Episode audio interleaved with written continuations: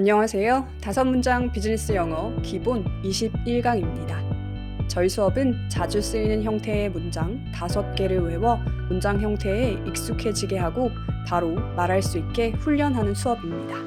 그럼 오늘도 저와 함께 다섯 문장 외워보겠습니다. 첫 번째 문장입니다. It took him several months to get used to a new position. 그가 새로운 자리에 적응하는 데는 몇 달이 걸렸다. It은 to 동사 원형이나 that 문장을 대신해 줍니다. 여기서는 to get used to, 즉 적응하는 게 took him several months, 그에게 몇 달을 걸리게 했다인데요. take는 시간이 걸리다라는 뜻이 있는데 누구, 시간, 순서로 쓰면 누구에게 얼마의 시간을 쓰게 하다라고 씁니다. 그럼 해석을 생각하면서 같이 읽어보겠습니다.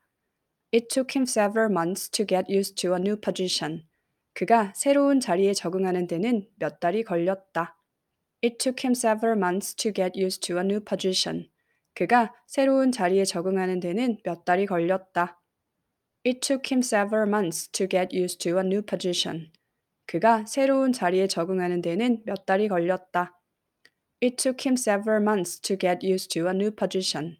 그가 새로운 자리에 적응하는 데는 몇 달이 걸렸다. It took him several months to get used to a new position. 그가 새로운 자리에 적응하는 데는 몇 달이 걸렸다. It took him several months to get used to a new position. 그가 새로운 자리에 적응하는 데 몇 달이 걸렸다. 이번에는 혼자 두 번 읽어보겠습니다.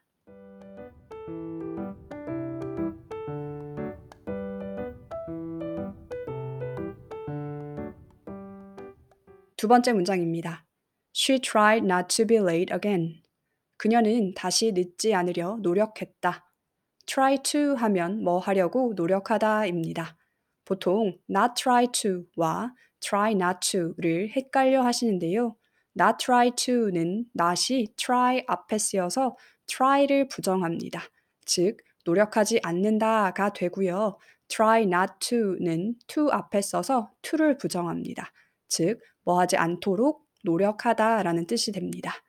혹시 바로 이해가 안 가셔도 문장은 꼭 외워주셔야 다음에 이해가 될 수 있습니다. 그럼 같이 읽어보면서 외워보겠습니다. She tried not to be late again. 그녀는 다시 늦지 않으려 노력했다. She tried not to be late again. 그녀는 다시 늦지 않으려 노력했다. She tried not to be late again. 그녀는 다시 늦지 않으려 노력했다. She tried not to be late again. 그녀는 다시 늦지 않으려 노력했다. She tried not to be late again. 그녀는 다시 늦지 않으려 노력했다. 이제 혼자 두 번 읽어보겠습니다.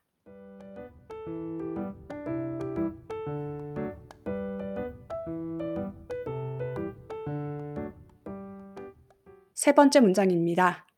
Her resignation from the company is related to excessive workload.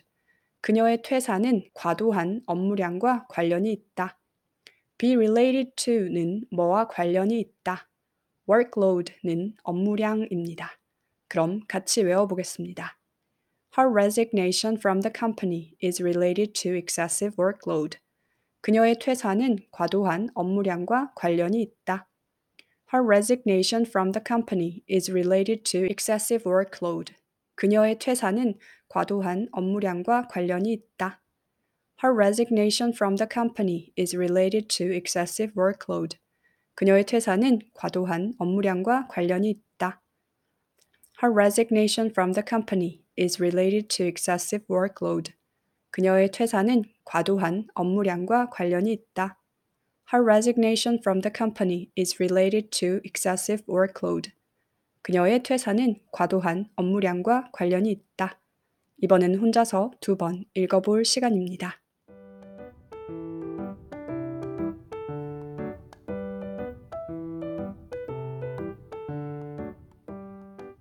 네 번째 문장입니다. What I heard is different from what she heard. 내가 들은 것은 그녀가 들은 것과 다르다. what은 어떤 것으로 많이 쓰이고 뒤에 꾸며주는 말이 나옵니다. 따라서 what I heard는 내가 들은 것이라고 해석합니다.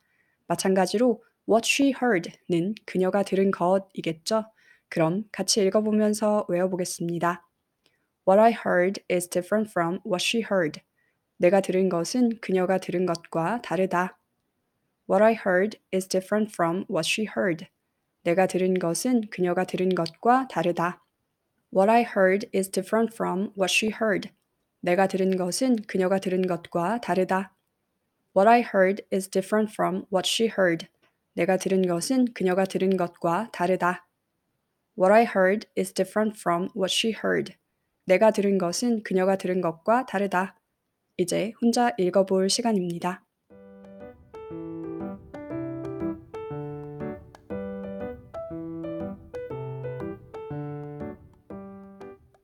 다섯 번째 문장입니다. We finished work heading home early. 우리는 일을 마치고 일찍 집으로 갔다. 이 문장은 생략을 한 문장으로 볼 수 있는데요. We finished work and we headed home early 라고 쓸 수 있겠지만 접속사가 들어가는 문장은 생략이 가능합니다. 그래서 접속사인 and, 주어인 we를 생략하고 동사에 ing를 썼습니다. 해석은 생략을 안 한 것처럼 하면 되는데요. 즉, 우리는 일을 마치고 일찍 집으로 갔다 라고 할 수 있습니다. 그럼 해석을 생각하면서 같이 외워보겠습니다. We finished work heading home early.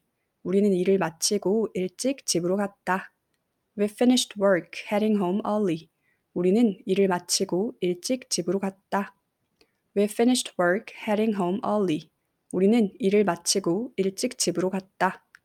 We finished work heading home early. 우리는 일을 마치고 일찍 집으로 갔다. We finished work heading home early. 우리는 일을 마치고 일찍 집으로 갔다. 이제 혼자서 두 번 읽어보겠습니다.